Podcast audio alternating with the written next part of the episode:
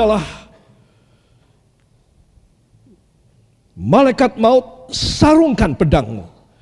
Ya, saudara, jadi apa yang saudara lihat ini ini adalah malaikat maut ya. Tidak persis seperti ini tidak, tapi dia membawa pedang yang terhunus dan dia akan menyabet begitu banyak orang. Ya, saudara, 70 ribu orang mati dalam tiga hari. Saudara. Dan Daud ketakutan sekali. Para kekasih, kita akan membuka dari satu Tawari pasal yang ke-21. Di dalam seluruh pasal yang penuh dengan tragedi ini, Saudara, kita akan membaca dan kita akan melihat bahwa Daud di dalam satu keadaan yang harus mengambil keputusan untuk keluar dari ancaman maut. Saudara, ya, Tuhan ingin supaya saya dan saudara mengerti kematian atas kehendak Tuhan itu mulia. Katakan kematian atas kehendak Tuhan adalah mulia. Tetapi kematian karena dihukum Tuhan adalah celaka selamanya. Saudara, pada waktu itu Daud melihat malaikat maut, dia merasa akan dia akan menjadi salah satu targetnya. Dia merasa bahwa dia bakal mati. Dia merasa dia tidak akan bisa bertahan.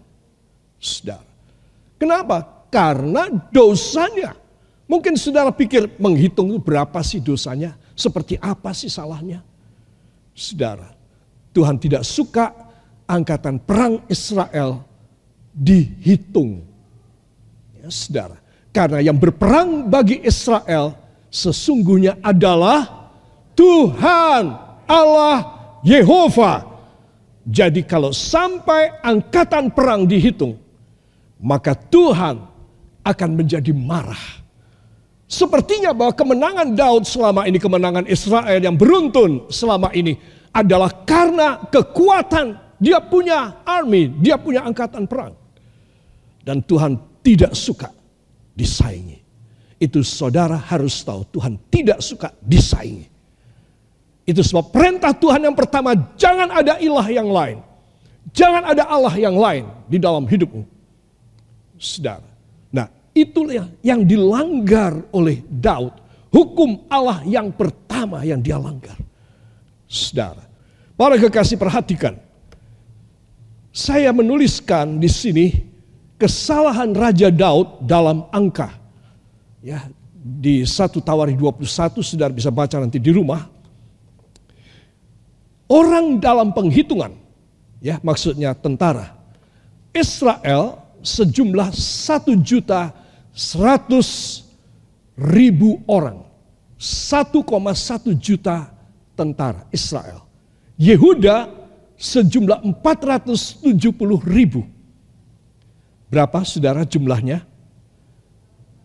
Sebentar tak buka kalkulator. Saya yakin saudara langsung bisa tahu ya. 1 juta 575 ribu rupiah. Apa? Orang Ya, nah hebat. Dia merasa luar biasa. Gak nyangka aku, saudara. Dan Tuhan marah. Saudara, Yoab sebagai orang yang lebih tua, dia sangat berhikmat. Yoab tidak menyebutkan berapa jumlah dari dua suku ini. Yaitu suku Benyamin dan suku Lewi. Dia tidak sebutkan jumlahnya. Dia khawatir Daud lebih sombong nanti. Itu sebab jenderal ini memang menyembunyikan satu rahasia untuk tidak mengungkapkan kepada raja semua jumlah sensus. Dia menyembunyikan dua suku ini. Jumlah suku Benyamin dan jumlah suku Lewi. Dia tidak jumlahkan untuk dia laporkan kepada raja. Saudara, ya. Nah, fakta yang lain datanglah hukuman Allah. Hukuman Allah selalu datang ketika seseorang yang Tuhan kasihi, yang dia kasihi tidak nurut kepadanya. Saudara. Nah, hukuman Allah ini harus dipilih oleh Daud. Ya, saudara saya memikirkan bahwa Tuhan ini cukup uh, cukup cukup seniman dan cukup uh, sangat sangat uh, psikiatri, dia memberikan pilihan. Dia tidak langsung aku hukum kamu Daud. Tapi dia memberikan pilihan. Ya, Saudara. Tuhan memberikan pilihan tiga macam pilihan. Berapa macam? Tiga macam. Satu. Daud ya menurut Nabi Nathan yang diutus oleh Tuhan, Daud kamu pilih. Hukuman pertama, tiga tahun rakyatmu kelaparan.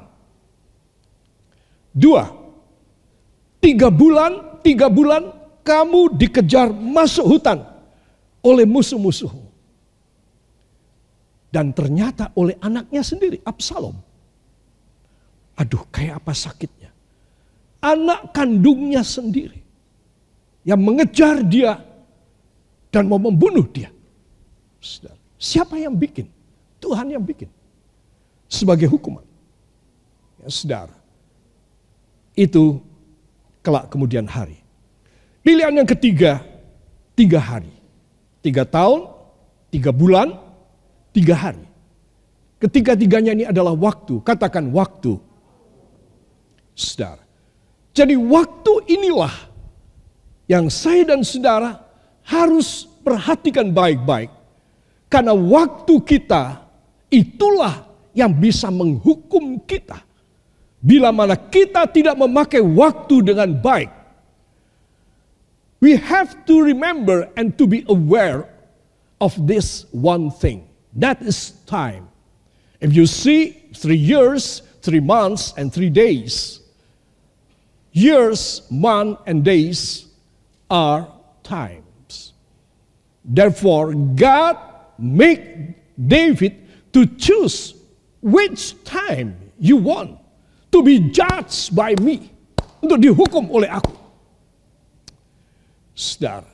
Jadi kalau waktu kita, saudara dan saya waktunya tidak dipakai untuk Tuhan, waktu inilah yang akan menghukum saudara. Waktu inilah yang akan menghukum saya. Contoh kita tidak pakai waktu dengan baik. Kita pakai untuk bersenang-senang, kita pakai untuk berbuat dosa. Saudara, kita pakai untuk kita mengobralkan hawa nafsu kita dalam dunia. Saudara, engkau harus bertanggung jawab. Waktu berapa banyak yang kau pakai untuk dosa. Engkau harus bertanggung jawab kepada Tuhan. Saudara. Dan ini adalah satu hal yang penting sekali. Dan Tuhan memberikan pilihan. Saudara kalau saudara dikasih pilihan tiga macam ini. Tiga tahun rakyat saudara kelaparan. Tiga bulan saudara dikejar-kejar dalam hutan oleh musuh saudara. Atau tiga hari Tuhan akan membuat satu pestilence, satu wabah penyakit. Yaitu malaikat maut menghunuskan pedangnya. Dan menyabitkan ke sana kemari dan membunuh penduduk Israel dan Yehuda. Dalam tiga hari ini yang dipilih oleh Tuhan untuk menghindarkan Daud ini yang dipilih oleh Tuhan 70 ribu orang. 70 ribu nyawa ganti satu nyawa yaitu Daud. Saudara lihat Tuhan sangat mencintai Daud. Kayak apa pun kesalahannya. Tuhan sangat sayang pada orang ini. Karena orang ini juga tidak tanggung di dalam mencintai Tuhan. Namun sayang Daud sebagai manusia biasa bisa berbuat kesalahan. Namun Tuhan mengkip Daud. Tuhan merangkul Daud. Jangan sampai dia mengalaminya. Itu sebab ketika dia mendengar jumlah orang yang mati dalam tiga hari begitu banyak. Dan dia melihat malaikat maut dengan pedang terhunus di awang-awang di atas di udara di atas kota Yerusalem. Dan dia ketakutan. Saudara. Para kekasih perhatikan. Waktu adalah penting sekali. Waktu bukan hanya saudara nilai dari berapa umur saudara. Berapa lama saudara cari uang dan berhasil. Berapa singkat saudara masuk dalam pendidikan dan saudara mendapat banyak gelar. Waktu maksudnya bukan itu. Waktu ber, yang di sini dimaksudkan adalah waktu hubungan pribadi saudara dengan Tuhan itulah yang menyelamatkan saudara dan menyelamatkan saya. Dan seorang anak Tuhan yang kurang waktu untuk bersekutu dengan Kristus, maka dia ada dalam ancaman pedang malaikat maut yang terhunus. Saudara. Bukan dia mati, tapi dia dilempar masuk neraka. Semua orang harus mati, oke? Okay? Oleh sebab apa pun, di mana pun dan karena apa pun. Tetapi kalau mati yang satu ini, saudara, adalah di dalam hukuman kekal dalam api neraka. Sebab itu para kekasih perhatikan baik-baik. Tuhan ingin supaya saya dan saudara memperhatikan dari kisah tentang malaikat maut ini Why? Kenapa petaka ini terjadi? Saudara, satu hal yang sering kali kita tidak nyadar, yaitu sama seperti Daud mengalami. Dia dibujuk oleh setan. Diapakan? Halo, diapakan? Dibujuk oleh siapa? Oleh setan. Sudah. Ya kelihatannya ayat ini aneh. Mari kita akan buka bersama ayat yang pertama dari kitab 1 Tawari pasal yang ke-21. 1 Tawari 21 ayat 1.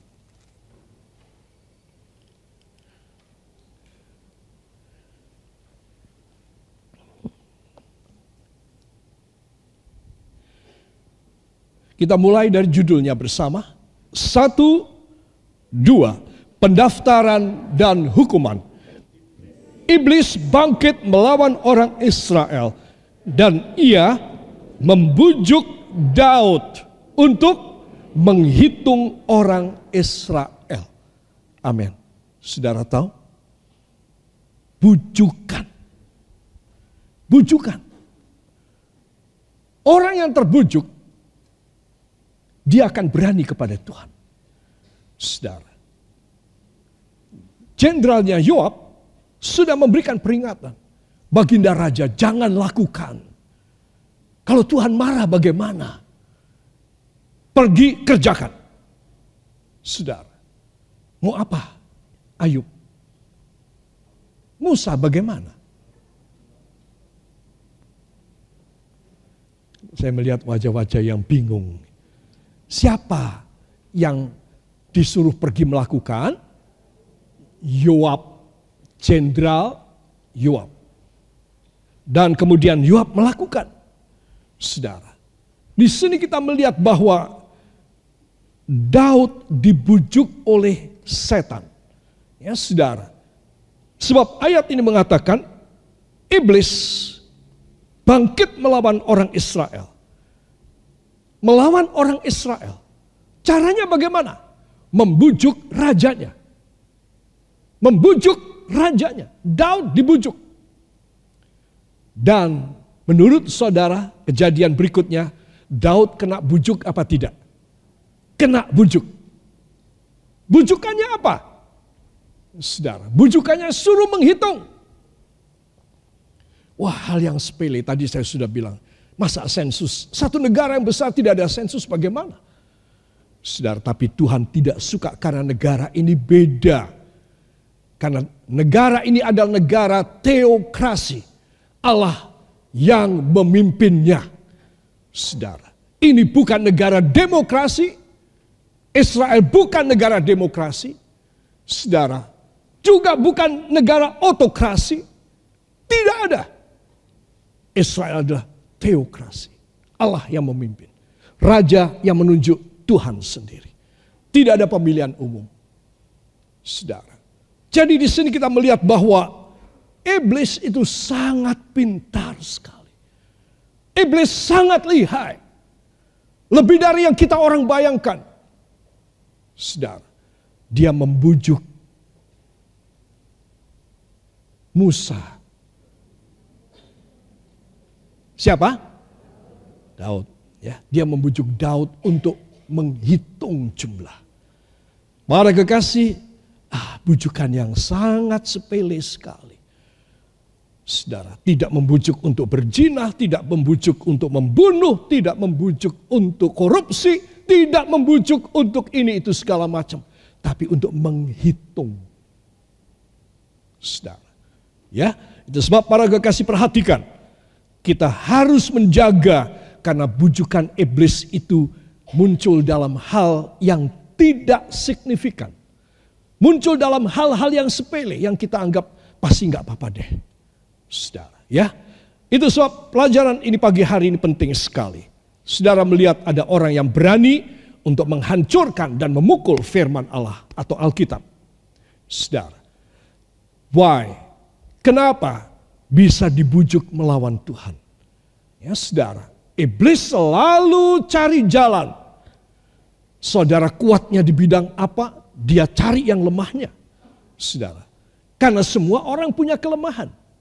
Ya, itu sebab saya dan saudara kita harus selalu sadar bahwa kita harus ada di depan kita yang menjadi perisai dan tameng kita, yang menjadi pemimpin kita dan guru besar kita adalah firman Tuhan. Dia harus memimpin. You have to change your mind so revolutionary that you have to move on from every opinions, every doctrine that is not right before God. And you have to learn by yourself how to obey to the commandment and to the words of God. Not as David. Because the Satan is always trying to find your weakness. Kelemahan saudara. Saudara. Dan itu sebab Setan berhasil, iblis berhasil. Saudara, setidaknya saya bisa menampilkan pada saudara di zaman ini ada tiga hal ataupun tiga aspek dalam hidup kita yang kita sering kali lakukan untuk bisa kena bujuk dan melawan firman. Satu, sudah merasa hebat rohani dan jasmani. Saudara, bila seorang sudah merasa hebat rohani dan jasmani, wah, iblis paling senang. Karena peluang untuk menghancurkan orang ini paling besar.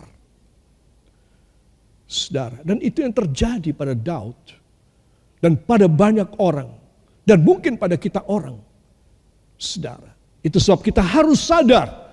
Bila kita sudah Rohani sudah bagus. Jasmani juga sudah berkelimpahan. Dalam semua hal kita serasa kita itu sudah bagus. Semua running well, semua bagus. Maka saya dan saudara harus ingat. Aku mempunyai peluang besar sekali untuk dibujuk oleh iblis. Kalau seorang tidak menyadari dan dia tidak semakin dekat kepada Tuhan, maka iblis berhasil Daud orang yang luar biasa. Dan iblis berhasil kepada Daud. Saudara, Daud ini bukan orang yang tidak berhasil, bukan orang yang tidak sukses. Satu, dia raja pilihan Allah, diurapi dua kali. Coba kurang apa? Saudara, tapi ternyata iblis menang terhadap dia. Kenapa? Karena merasa, karena Daud merasa aku ini hebat. Jasmani, rohani. Jasmani sudah semua raja mengakui. Semua raja konon kalau mendengar namaku disebut D-A-U-D. Siapa? Paut. D-A-U-D. Daud. Kalau namaku disebut raja-raja gemeter. Alkitab yang tulis, bukan saya yang bicara. Saudara, namanya Daud pun menggetarkan raja-raja. Coba sudah bisa bayangkan. Ini orang suksesnya luar biasa. Itu sebab raja-raja cepat-cepat kirim upeti.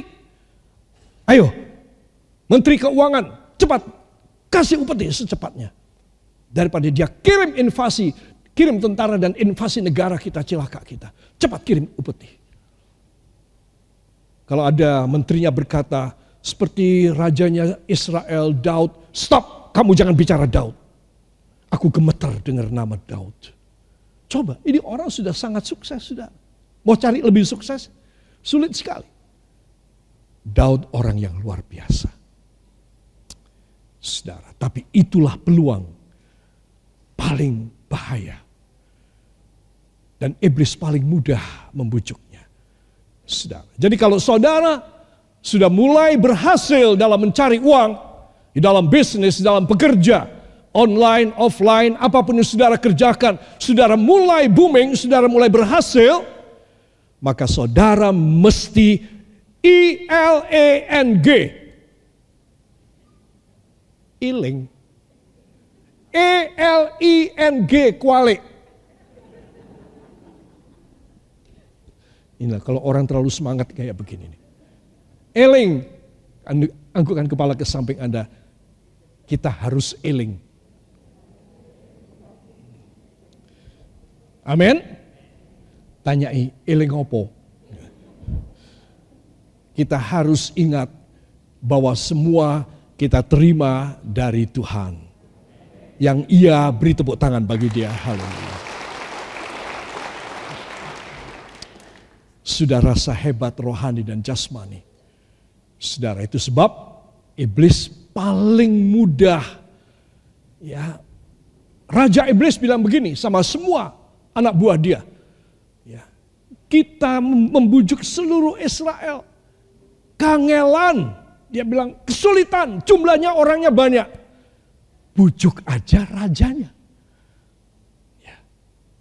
Dan mereka bertanya, ya Raja Iblis, dibujuk apa? Bujuk suruh menghitung jumlah tentaranya. Loh kenapa demikian? Kan itu tidak dosa. Itu dosa. Ngerti apa orang kue? Kepala rajanya marah. Loh bagaimana kok bisa dosa? Menghitung kok bisa dosa? Ngene, ngene, tak kandani. Karena kalau dia menghitung, Tuhan marah, Tuhan cemburu. Nah, kalau Tuhan marah, Tuhan akan menghukum dia. Tes ngono loh ya. Jadi ayo kita bujuk saja rajanya. Tidak usah rakyatnya, rajanya aja. Hati-hati anak-anak Tuhan, kalau mulai diberkati oleh Tuhan, kalau mulai berhasil dalam usaha mata pencaharian saudara, karir saudara di bidang apa pun. Saudara, saudara harus hati-hati. Semua anggukkan kepala ke samping Anda, katakan ojo sombong. Ya, kalau sebelah tidak ada bilang sama diri sendiri, ora usah sombong. Ini bahaya sekali. Karena mereka sudah luar biasa. Rohani, jasmani, coba mau cari apa lagi? Selain rohani, jasmani mau cari apa lagi? Saudara, sudah komplit semuanya. Itu sebab anak-anak Tuhan perhatikan. Kalau engkau diberkati dan engkau dimuliakan, engkau harus lebih dekat kepada Tuhan. Jangan sebaliknya. Kalau saya sebaliknya, maka saya stop dan mandek sampai di situ aja. Saudara. Tapi kalau saya dan saudara menyadari tentang satu bujukan dari iblis ini, saudara dan saya sadar, wah ini aku mau dibujuk nih kelihatannya nih. Aku mau ditipu nih oleh iblis. Saudara sadar, kalau saudara sadar, langkah berikutnya apa yang saudara kerjakan pada iblis ini? Tolong jawab. Please speak up. What's your reaction if the Satans and the devils whisper to your ears, membisiki telingamu? Apa yang saudara kerjakan? Tengking dalam nama Yesus. Bisa menengking setan, iblis? Coba, satu, dua. Iblis itu kalau ditepuk tangan ora popo, seneng malah. Yang penting itu perkataan saudara. Katakan dalam nama Yesus. Aku mengusir engkau. Dalam nama Yesus. Ya saudara. Ada orang ngusir iblis. Malah senang dia. Ya, dia tuh suka pujian. Jadi saudara, engkau harus menengking di dalam nama Tuhan Yesus Kristus. Ya. Dan saya yakinkan saudara, kalau saudara melakukan demikian, iblis tahu kualitas saudara. Katakan, iblis akan tahu kualitas saya. Lain kali, omong lain kali, dia tidak berani lagi. Dalam nama Yesus. Amin. Ya. Kedua, tenggelam menikmati asiknya duniawi. Dari mana bisa menikmati asiknya duniawi? Karena uangnya, fulusnya banyak. Ya. Jennya banyak. Tahu jen? Uang. Uangnya banyak. Dan tenggelam dalam kenikmatan duniawi. Saudara, orang inilah yang kemudian akan membolehkan banyak hal yang dilarang oleh kitab suci. Banyak hal yang dilarang, dia akan hantam, dia bilang tidak apa-apa. Sudah. Kenapa? Karena dia ingin menikmati, dia ingin tenggelam dalam kenikmatan duniawi. Saudara. Dari mana? Dari sebab satu tadi. Dia sudah berkelimpahan. Dia tidak kurang apa pun. Tapi saya mengatakan ini tidak berkati orang yang miskin, orang yang tidak bisa makan, tidak berbuat dosa. Tidak sama sekali. Sudah. Tetapi kebanyakan orang berbuat dosa karena dia sangat berkelimpahan dan dia bisa melakukan. Sudah. Itu sebab Anda dan saya kita harus perhatikan baik-baik. Selama hidup di dunia, kita bisa selalu kena bujuk Katakan selama saya masih hidup, saya ada kemungkinan besar kena bujuk. Itu sebab para kekasih, saya dan saudara kita harus sadar gimana supaya kita tidak kena bujuk. Ya, para kekasih. Ini kedua adalah penyebabnya nomor satu tadi. Ketiga, coba-coba.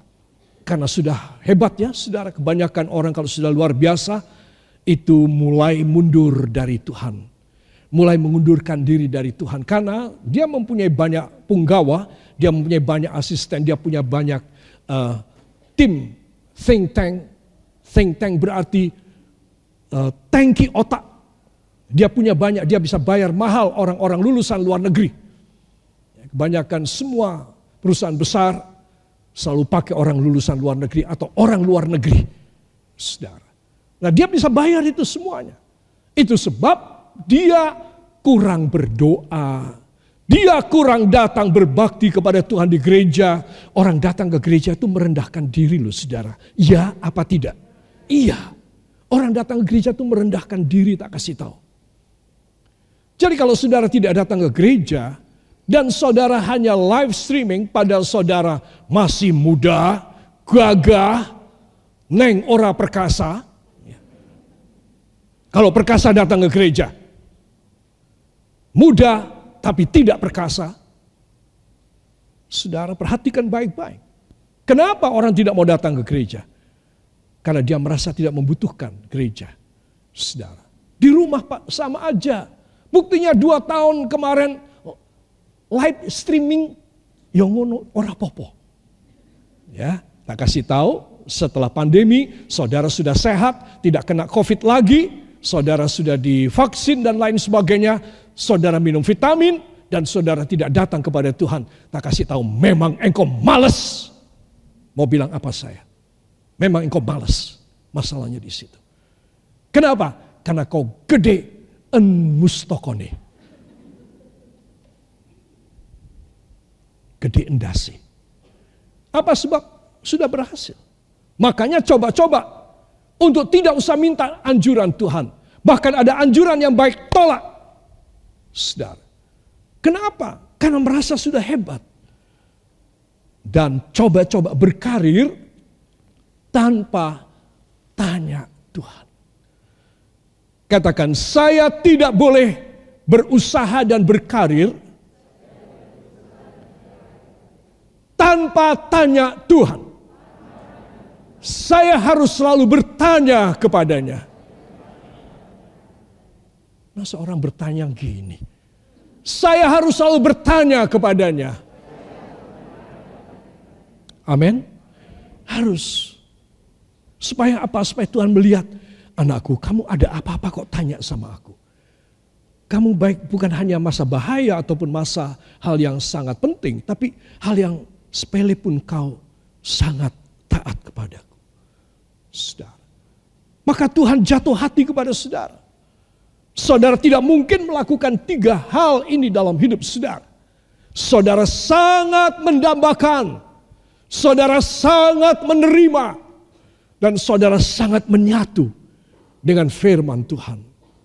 Dia menjadi daging dan darah saudara. Itu sebab belajar untuk tidak menolak firman Tuhan. Semua katakan dengan cara saya wajib menyadari bahwa hidup saya ada di dalam tangan Tuhan yang mencintai dan memelihara saya sampai saya mati. Amin. Haleluya.